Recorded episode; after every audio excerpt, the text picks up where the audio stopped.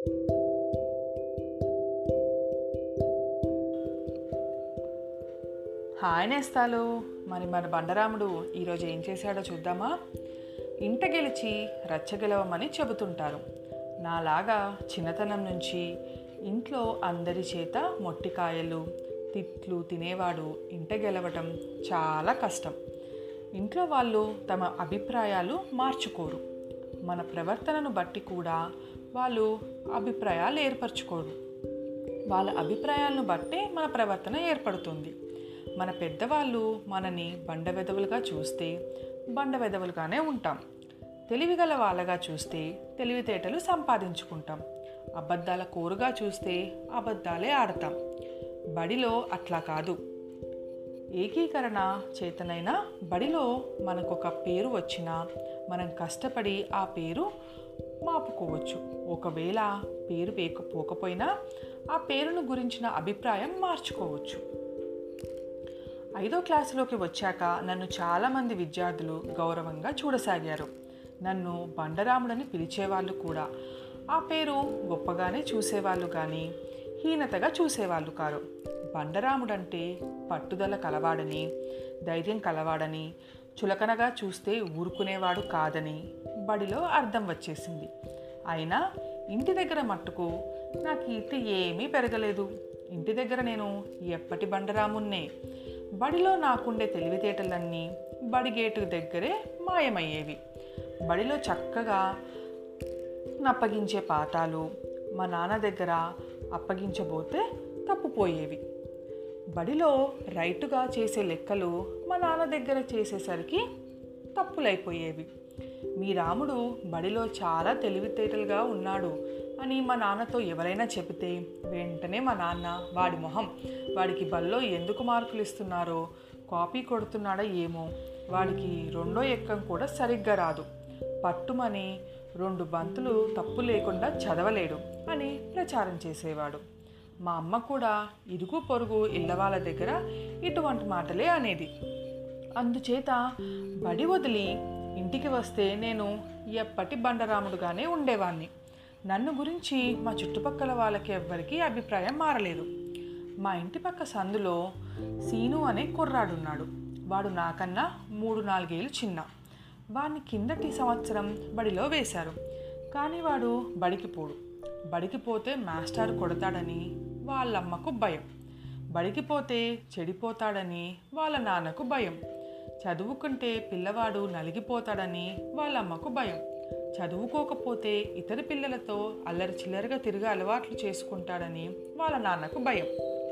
ఈ ఇద్దరి మధ్య చిక్కి సీను ఎటూ కాకుండా చెడిపోయినాడు. సంవత్సరమల్లా బడికెళ్ళినా సరిగ్గా ఐదు బళ్ళు రాలేదు. రోజు ఏడుస్తూ బడికి పోవటమే వాడికి మాస్టర్ అంటే భయం. చదువు అంటే భయం. పుస్తకాలంటే భయం. బడి అంటే భయం. అందుకే వాడికి చదువు రాలేదు. ఒకరోజు బలవంతాన బడికి వెళ్ళాడు. రెండో నాడు కానీ లంచం ఇస్తే వెళ్ళేవాడు.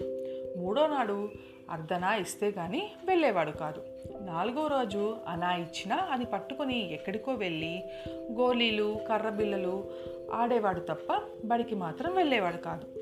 వాడి చదువు గురించి రోజు వాడి అమ్మా నాన్న పోట్లాడుకునేవారు.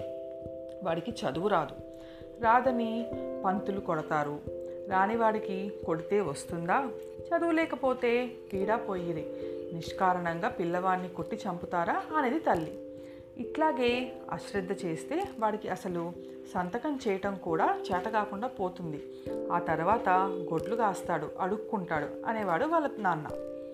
ఈ పొట్లాటలు చూసిన కొద్దీ సీనుకి చదువు అంటే భయం జాస్తి అయింది కానీ తగ్గలేదు. ఇట్లా ఉండగా సీను నాతో సావాసం ప్రారంభించాడు. పొద్దున్నే బడికి వెళ్ళేదాకా మా ఇంట్లోనే ఉండేవాడు. సాయంకాలం బడి వదిలిపెట్టి తర్వాత నాతో తిరిగి చీకటి పడ్డాక ఇంటికి పోయేవాడు. వాడు మట్టుకు బడి పూర్తిగా మానేశాడు. సీను బడి మానేశాడనే బాధ వాళ్ళ అమ్మకి లేకపోయింది. కానీ నాతో తిరిగి చెడిపోతాడనే బాధ పట్టుకుంది. తిరగక తిరగక ఆ బండరాముడితో తిరుగుతావట్ట అని ఆవిడ సీనుని కోప్పడింది. తన కొడుకు చాలా బుద్ధిమంతుడైనట్టు నేను వాడిని చెడగొడుతున్నట్టు అందరితోటి చెప్పేది. మా అమ్మ నాతో నువ్వు చెడిందిగాక వాళ్ళ సీనును కూడా చెడగొడుతున్నావా? అన్నది. ఎవరని చెప్పినా సీను నా సావాసం వదలలేదు. వాడు బడికి పోవడానికి కూడా ఒప్పుకున్నాడు. నువ్వు బండరాముడికి స్నేహం మానితే బడికి పోయినంత ఫలం అన్నది వాళ్ళమ్మ.